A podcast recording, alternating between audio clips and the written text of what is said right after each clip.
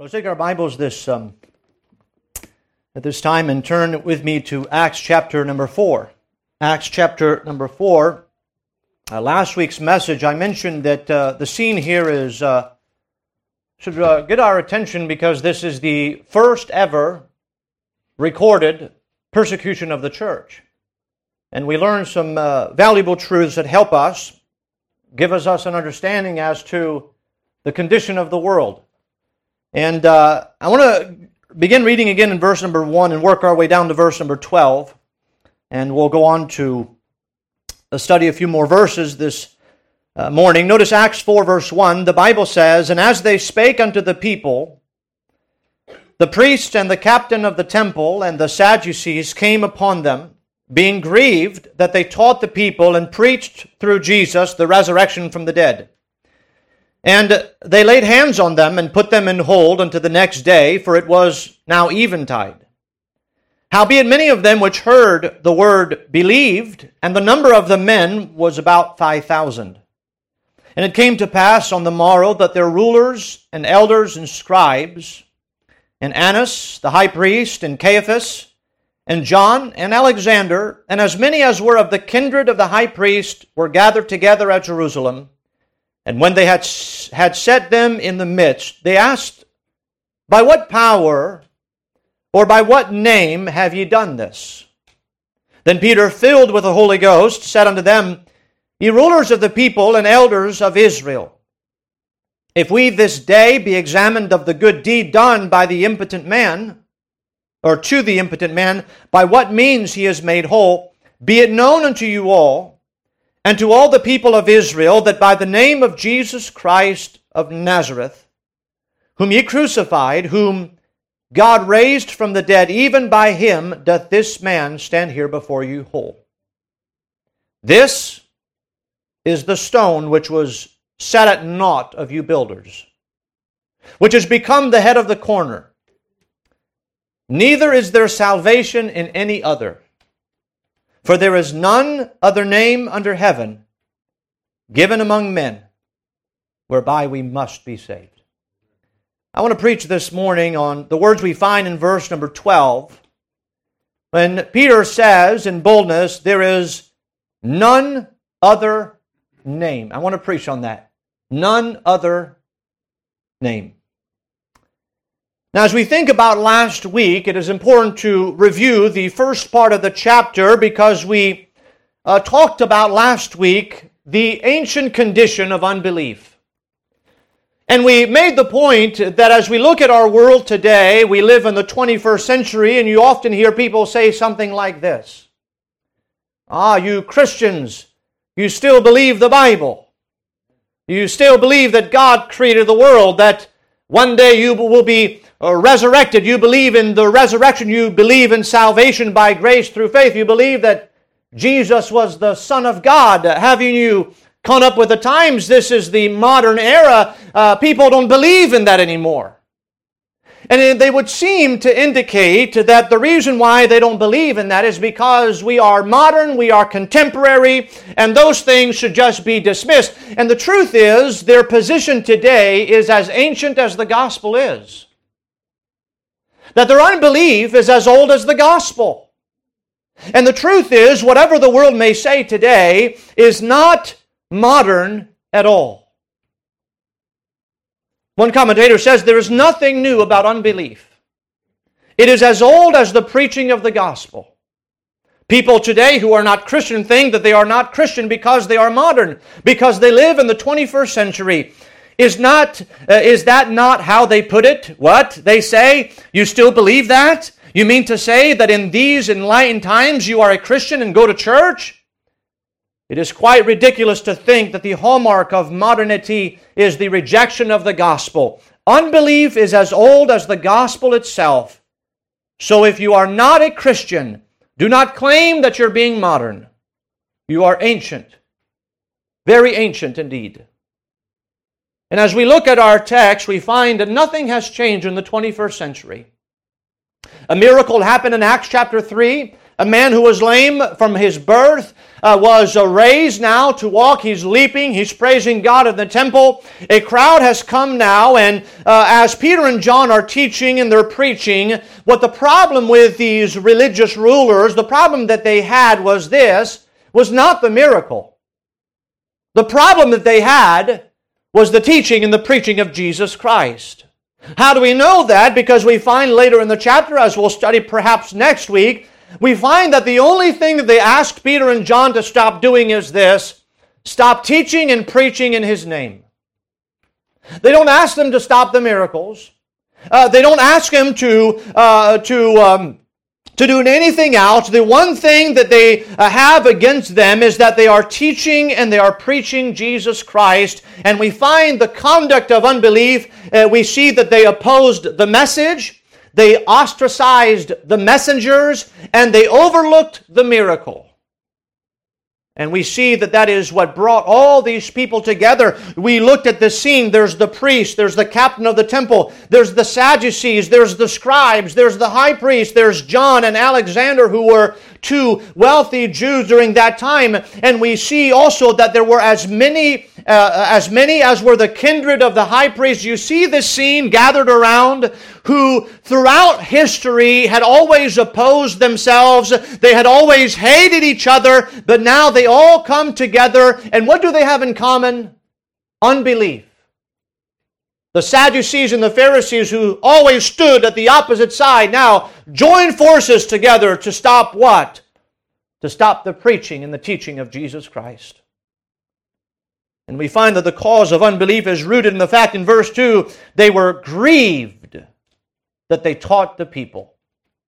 It frustrated them that here were two ignorant and unlearned men who were teaching the people about what? About Jesus Christ how he could save from their sin.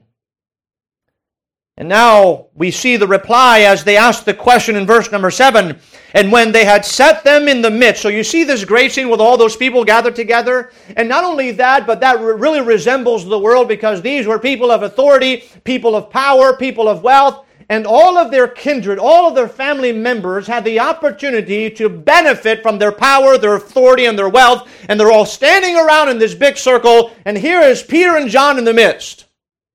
Standing in the midst of this great crowd, which I believe represents the world still today. And they ask this question By what power or by what name have ye done this? And Peter is going to give a reply.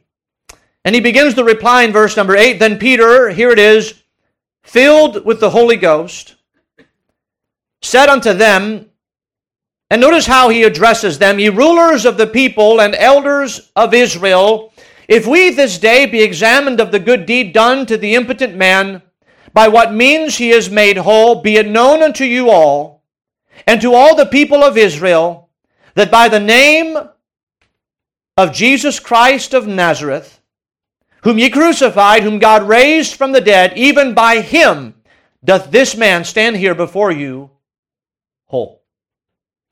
Now, we see a picture in chapter number three of the man who was lame from birth, who was raised, and this man's healing happened by the power of Jesus Christ. But what Peter is going to do here, as he replies to this question, by what power have ye done this?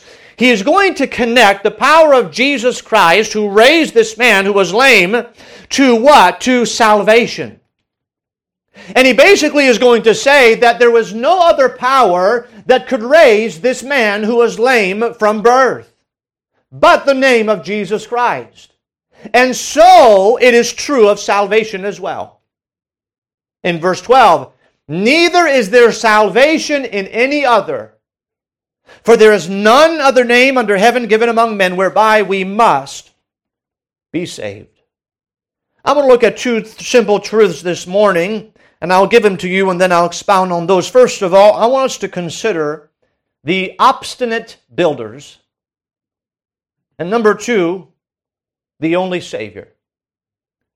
The first uh, people we look at is the obstinate builders as we continue to build and we look at this crowd that is gathered around that really is not interested in the miracle. What they're really interested in is stopping the teaching and the preaching about the person of Jesus Christ. And they all stand there, grouped together in their unbelief. And Peter, as he confronts them, he answers to them very plainly that what they did, they did by the power of Jesus Christ of Nazareth, whom they had crucified, who God raised from the dead. That is how, by this name and this power, this man is made whole. But then he turns. Now, notice here, they're common, if you would, they're in a trial as they're standing in front of this crowd, and the world looks at Peter and John and has been criticizing them and is wanting them to stop to preach and to teach in the name of Jesus Christ. And now Peter, filled with the Holy Ghost, is going to turn around and he's going to put them on trial. We find that in verse number 11. This is the stone. Now he's referring to Christ here. Which was set at naught of you builders. Now who's the you? The crowd that was accusing Peter and John. Which has become the head of the corner. I want to preach a little while this morning, first of all, on the obstinate builders. We see that Peter here, he quotes back from the book of Psalm, which is Psalm 118, verse 22, and he says, The stone which the builders refused is become the head of the corner. And so uh, the Apostle Peter here refers back to this quote in Psalm 118. And what is Peter here talking about as he speaks of these people? He looks at them and he says, You builders. I think that's most interesting expression.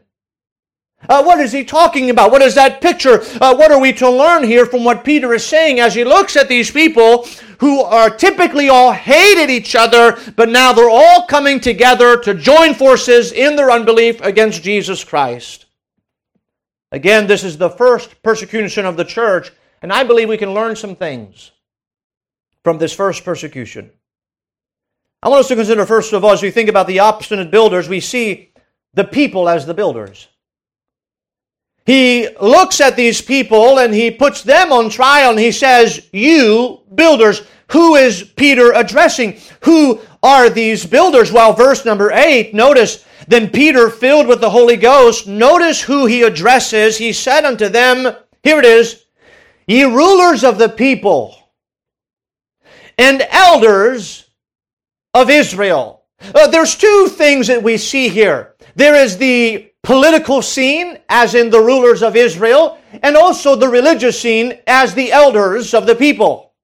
And as we've already examined the amount of people that are there, he refers to this group of rulers and elders, he refers to them as uh, builders. Now we remember in verse 5 and 6, we see here uh, the people that are gathered is their rulers, the elders, the scribes, the high priest, Caiaphas, John and Alexander, we determined these were two wealthy Jews, and as many as were of the kindred of the high priest. So that's the scene. Basically, the people who we would look at society today, who is, um, in man's estimation, those who are in charge. The smart people, the people of knowledge, the people of intellect, uh, the people with great char- uh, charisma and personality. These are the people that are there. These are the people who are rulers, the people in authority, and he refers to them as builders.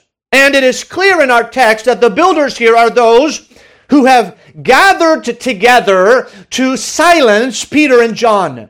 These builders are those who stood as the rulers of the people. They were, as I said, men of authority. They were men of power, men of wealth men of ability, men of great intellectual acuity. We would say that's the group that's there. And these men did indeed, by the way, regard themselves as builders. If you think about their mindset concerning society, uh, they thought that all of society rested on them. And so if you walked around and you say, hey, uh, what, what, what do you do, uh, you ruler? Well, we are the builders. We are the builders of society. We help society function. Uh, we tell society what the standard is, and society seeks to abide by that. And so these are the people as the builders. Let me say this nothing has changed. There is still a group of people in the world who think themselves and regard themselves as builders and who truly think to themselves that all of society rests on them. And so they do regard themselves as builders. So we see the people as the builders, but we also see the prosecution of the builders. So Peter, as he stands, he is going to prosecute them as they are trying to prosecute him. He's going to turn the table and say in verse number 11, This is the stone, as he just referred to Christ, which was set at naught of you builders. As Peter is standing in the midst of the council, he is going to turn the tables on them. They were prosecuting Peter and John, but Peter turns the table and now he prosecutes them for what they had done and for what they were still doing. What had they done? Well, remember, they had, here he says, uh, they had set at naught the stone. The stone uh, is, he says, has become the head of the corner. This is a reference to Jesus Christ. By the way, Peter would often refer to Jesus Christ as the cornerstone. If you go with me to 1 Peter chapter 2, verse 6 and 7, Jesus Christ would be again referred by the apostle Paul as the cornerstone or the head of the corner. Notice 1 Peter chapter 2 verse 6. The Bible says, "Wherefore also it is contained in the scripture, Behold, I lay in Zion a chief cornerstone, elect precious. And he that believeth on him shall not be confounded. Unto you, therefore, which believe he is precious, but unto them which be disobedient, the same is made the head of the corner. Paul, by the way, also referred to Christ as the cornerstone in Ephesians chapter 2 verse 20. And we are built upon the foundation of the apostles and prophets Jesus Christ Himself being the chief cornerstone. And so the cornerstone here, or the stone, is referring to Jesus Christ, which stone is become the head of the corner. And I, we come to that, and so we see here that they had set at naught this stone. Now, what does it mean to set at naught? It means this. It means that you hold something as contemptible or that you despised, or you could say you rejected. You see, these builders had despised these rulers of the people, these elders of the people of Israel, they had despised and they had rejected the stone, which is Jesus Christ.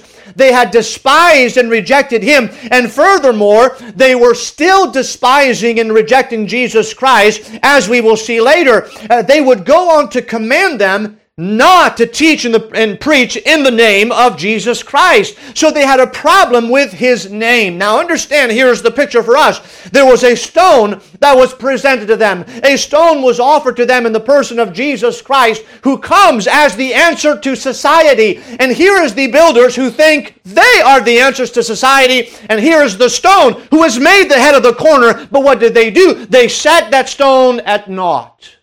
They despised Jesus Christ. They held Jesus Christ as contemptible. They despised him. They rejected him. And they still reject him today. So we see the people of the, as the builders, the prosecution of the builders. But thirdly, we see the problem with the builders. What's their problem? Their problem is this they have set at naught the stone. Now, it is certainly true that we say that the problem is sin. Yes, these were sinful men, and we could say the problem is sin. However, we know that sinners were converted to Christ. Indeed, Christ did not have any problem spending time with sinners. Uh, he, would, he was criticized for it, but he himself says, I came not to call the righteous, but sinners to repentance. Aren't you glad of that? Because at last I checked, we're all sinners, we're all in the same boat, and we are saved by the grace of God. But what is the problem with the world? What is the problem with these rulers of the people? Or we could say, what is the problem with these builders? The great problem with these men is that they saw themselves as builders. You see, they had looked at Christ and they had despised him, and now they were looking at these two men, Peter and John, and they were despising them. Why? Because they thought that they had it right. You see, these people should listen to them, not Peter and John. We are people of authority. We are people in high position. And you, Peter and John, you're just fishermen. You have no authority to speak, and people ought not to listen to you. You see, Christ was not the answer for the world. They had the answer for the world. They were the builders. They rejected Christ and the gospel. Why? Because they had their own remedies. These builders saw themselves as experts. Therefore, when they saw Christ, they, uh, they uh, rejected him. Uh, they rejected the stone. You remember in John chapter 7, verse 14, the Bible says, Now about the midst of the feast of the, uh, uh, uh, in about the midst of the feast, Jesus went up into the temple and taught, and the Jews marveled, saying, What? How knoweth this man letters, having never learned? Don't listen to this man. He doesn't have the answer. We are the builders. In Mark chapter 11, verse 27, and they came again to Jerusalem, and as he was walking in the temple, they came unto him, uh, the chief priest, and the scribes, and the elders, and they say unto him, By what authority doest thou these things? And who gave thee this authority to do these things?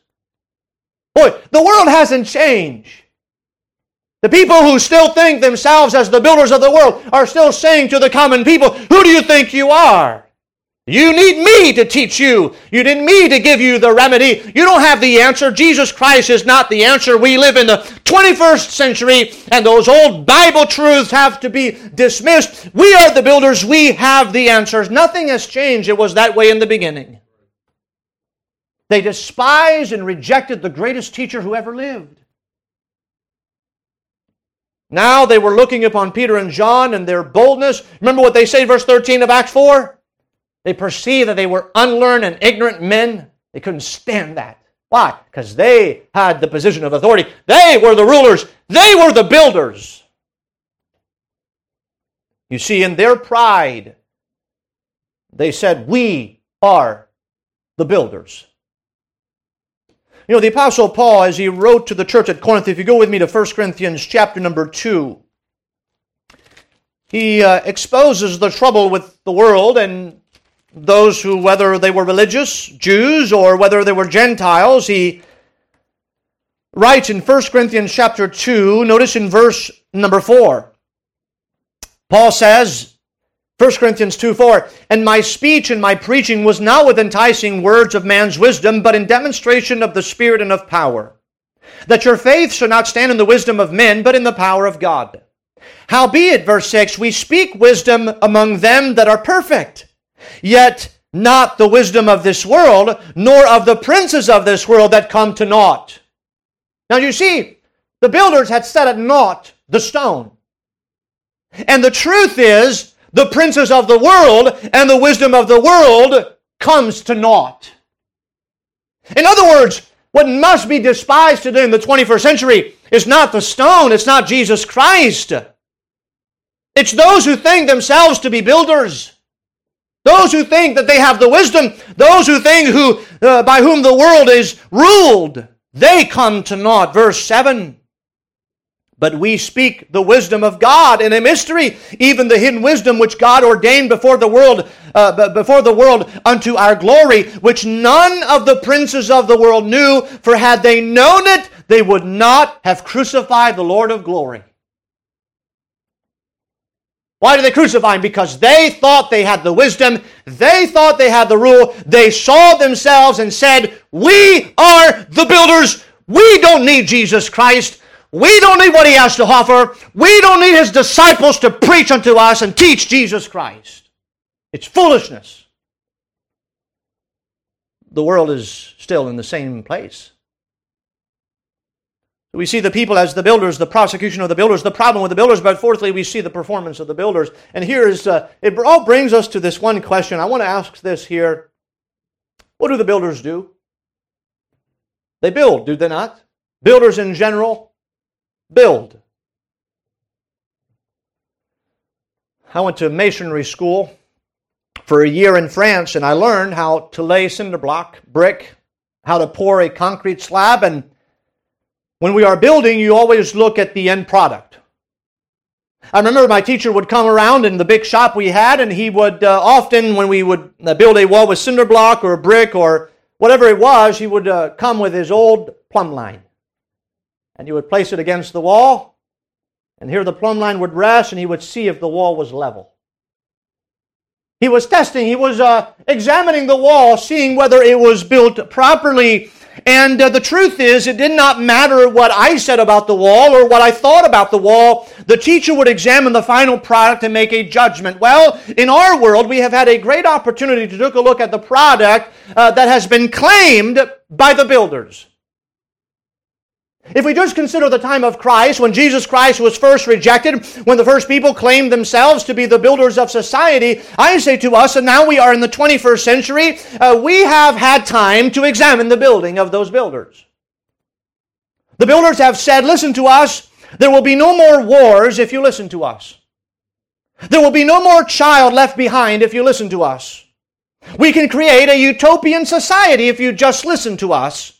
We can solve all the problems of man if you just listen to us. We can build a more inclusive society if you listen to us. We can help you rise to financial stability if you just listen to us. We will live in a world with no more hatred if you just listen to us. We can solve all of the addictions of, the, of men if you just implement these programs, this program over here and that program over there. And here we are in the 21st centuries and war wars are still raging. Addictions are still on the rise. Suicides are commonplace. Children are doing worse and worse in schools despite what the government may say. Poverty still abounds. Morality is on a constant decline. And as we look at around us and we examine uh, the building that the builder said they are building, there is no building.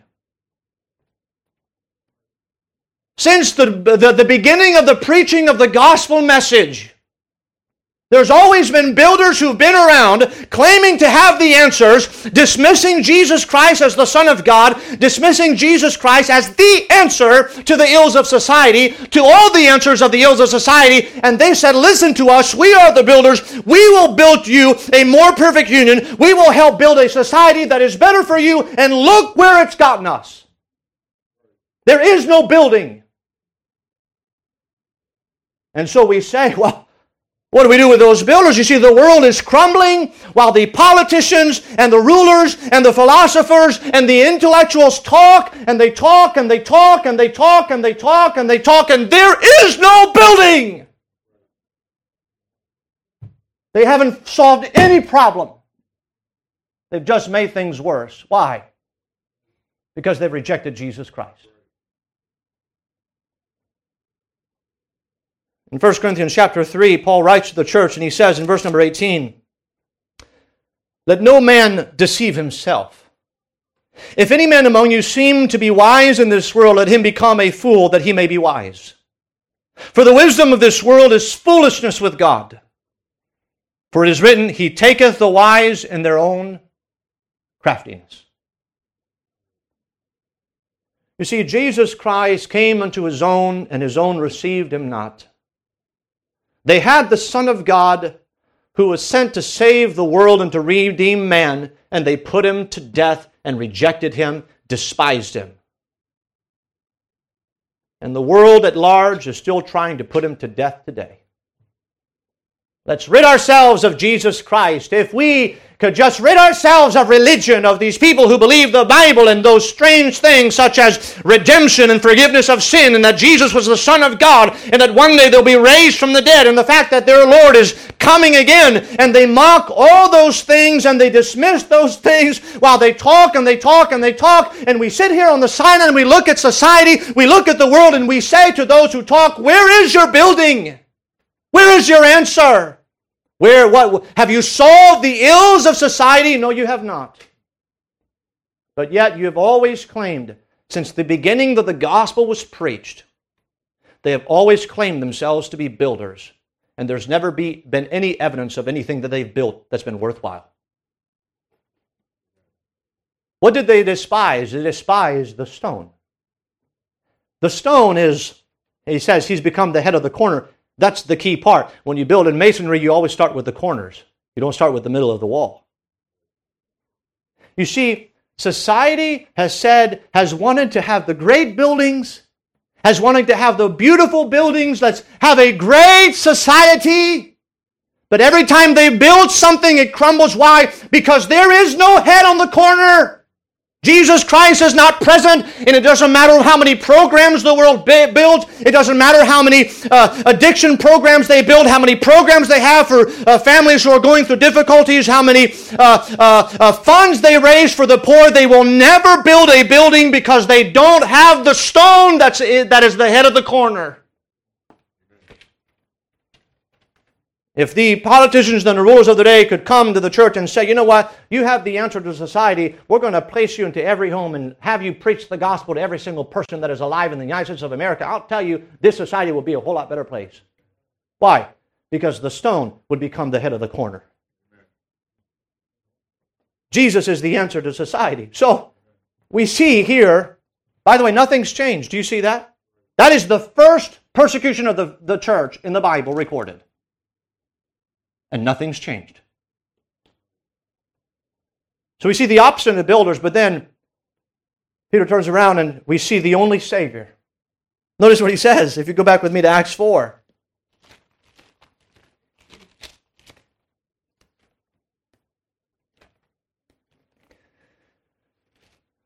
He says, You have said it not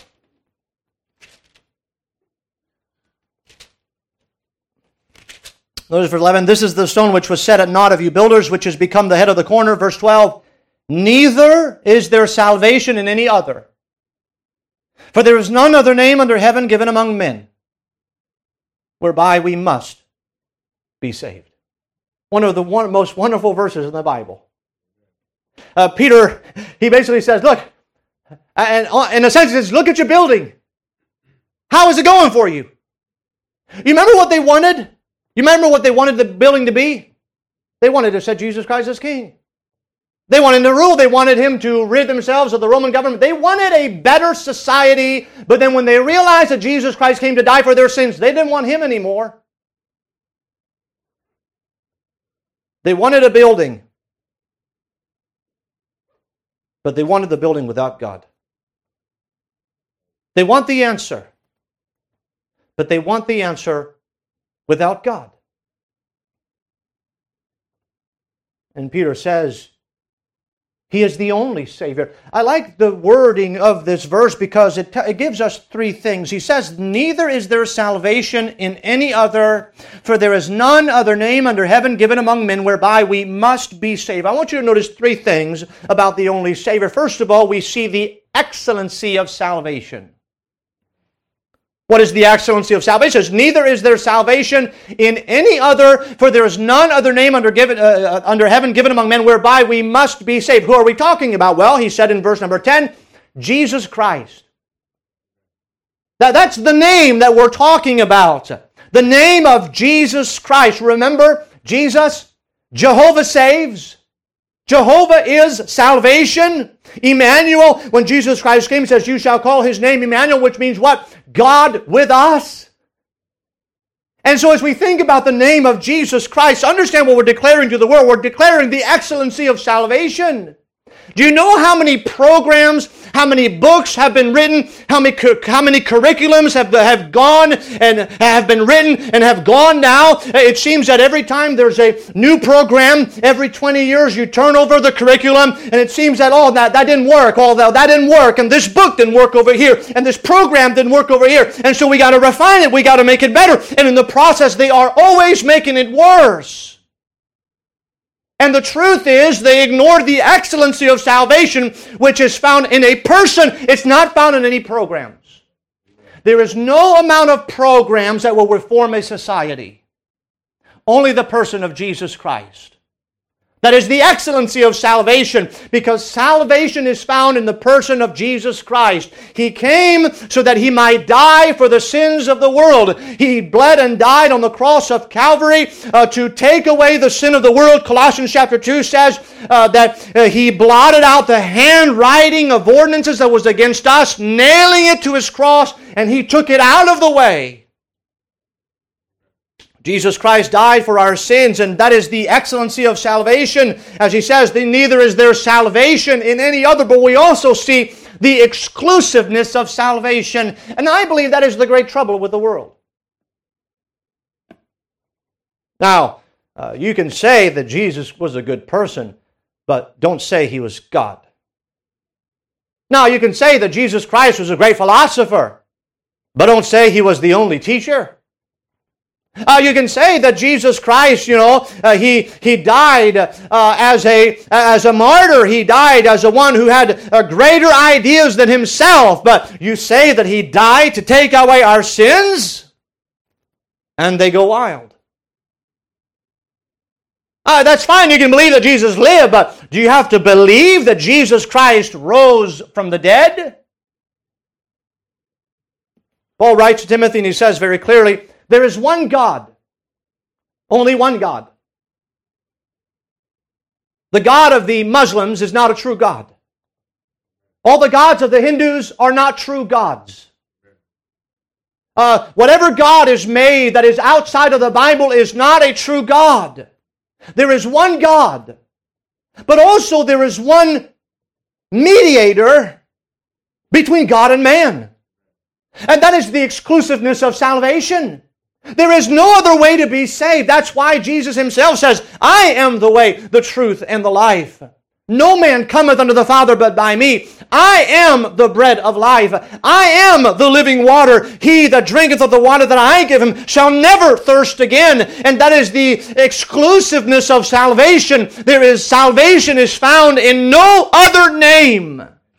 Twice, as Peter stands in this crowd, he says, uh, notice the first time, neither is there salvation in any other. Now, remember who he's talking to. He's talking to those who thought they were builders. Uh, they thought salvation, the answer was in them.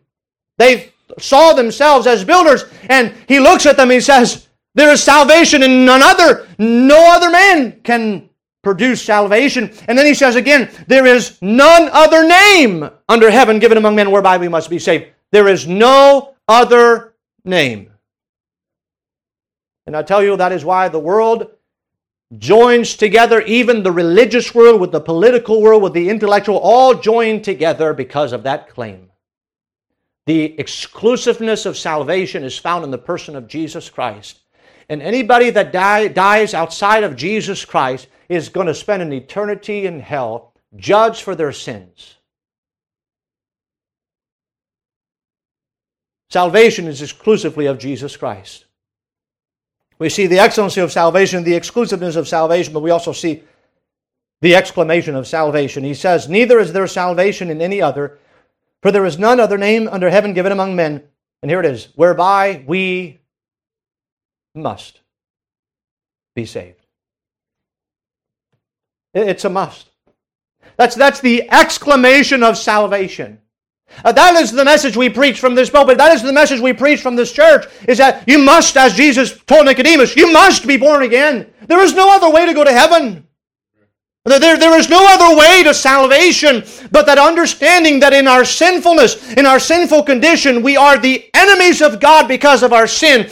All uh, have sinned and all come short of the glory of God. There is none righteous, no, not one. All have fallen out of the way. All have, uh, have decided to rebel against God and against uh, His authority and His law. And because of that, the wages of sin is death. Man deserves to spend an eternity in hell, separated from God forever because of his sin, because he is the enemy of God, because he loves his sin more than he loves God. But the good news is that the gift of God is eternal life through Jesus Christ our Lord. We were the enemies of God in our sin, but God in his love, he sent his son Jesus Christ to pay for our sin debt. He was our substitute. God hath made him, that's Jesus Christ, to be sin for us, who knew no sin, that we might be made the righteousness of God in him. And so eh, here as the enemies of God, Jesus Christ gave his life for us, and now through his death, he reconciles us to God. God commendeth his love towards us, and then while we were yet sinners, Christ died for us. Hebrews 2 9, uh, we see Jesus, who was made a little lower than the angels for the suffering of death, crowned with glory and honor, that he, by the grace of God, should taste death for every man and so we say, How is a man justified? A man is justified by faith. Ephesians chapter 2 verse 9 says, For by grace are ye saved through faith, and that not of yourselves, it is the gift of God, not of works, lest any man should boast. And we see in that verse the excellency of salvation, the exclusiveness of salvation, and the exclamation of salvation. The Bible says we're saved by grace through faith. What's grace? Grace is God giving us that which we do not deserve. What is what do we not deserve? We don't deserve eternal life. We don't deserve the imputed righteousness of God on our account. We don't deserve that. And so in his grace, God sent his son to be our substitute, to take our sin debt, to become sin for us because we would go to hell if we paid for our own sins, but he died in our stead. And as he died in our stead, we understand that he gives us eternal life in the person of Jesus Christ. And how do we get eternal life? By faith. By grace are you saved through faith. Grace is God giving man unmerited favor, eternal life, imputed righteousness. And faith is man believing and receiving that wonderful gift of God. And then he says, not of works, lest any man should boast. That's the not only the excellency of salvation, it is excellent, is it not? that we cannot save ourselves, but God loves us so that He sent His Son to be our substitute so that we could have eternal life and be with Him. But we also see the exclusiveness of salvation. It's not of works, lest any man should boast. And therein lies the great condemnation of the world. You see, even the world here, you think about even the religious people or the rulers of our day, all claim some form of religion, all claim some form of belief in God, but you know what they're trying to do? They're trying to find the answers of society outside of the Bible and outside of God. They all claim to go to church, they all claim to be some good Catholic, some good Mormon, whatever they claim, but what they're trying to do is they're trying to reform a society without God. That is not the answer. It will never be the answer. It's never been the answer, and it's never worked. And so the exclusiveness of salvation is not of works. There's no amount of builders out in society that say, let's do it this way. It is not the answer. It is not of works, of righteousness which we have done, but according to His grace, He saved us. And the exclamation of salvation is, You must be saved. If you're not saved, would you trust Him today? If you have fallen under the conviction of the Holy Spirit of God and you see yourself as a sinner deserving of hell, all you need to do is turn your faith in Jesus Christ. Stop trusting in yourself and trust in Jesus Christ. Place your faith in Him, and He will save you. For whosoever shall call upon the name of the Lord shall be saved. That's the exclamation of salvation. And so I say to us, well, what do we do now? What do we do? That's the first persecution of the church. Do you see it? Nothing's changed. You know what? Let's wait till society gets a little easier and then we'll proclaim that message. No. It has never been easy. And furthermore, it will never be easy. But you don't understand, Pastor.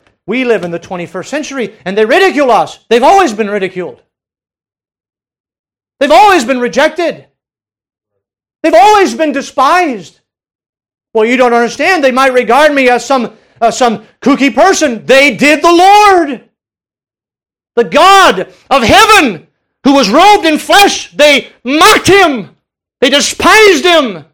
They ripped off his beard. They spat upon him. They nailed him to a cross. They pierced his side. They mocked him as he was standing on the cross and said, Save yourself. And if they only knew that in a moment his wrath could come down upon them, in a moment they would be blotted out, their mouths would have been shut. But they despised him. Nothing has changed. And if we are concerned ourselves here, we're saying we are interested in 21st century Christianity. First century Christianity fell under persecution. And they looked at the world and says, the world does not have the answer. The answer is Jesus Christ. This message is excellent. It is exclusive. And it's time for us to proclaim it. If the church does not do that, it does not resemble the first century church. And so may the Lord help us to be a first century church. Would we pray together as a church that the Lord would help us? As we think about this truth, the, where's the answer going to come from? I'll tell you, there is none other but Jesus. No other answer. May the Lord help us to stand up for that.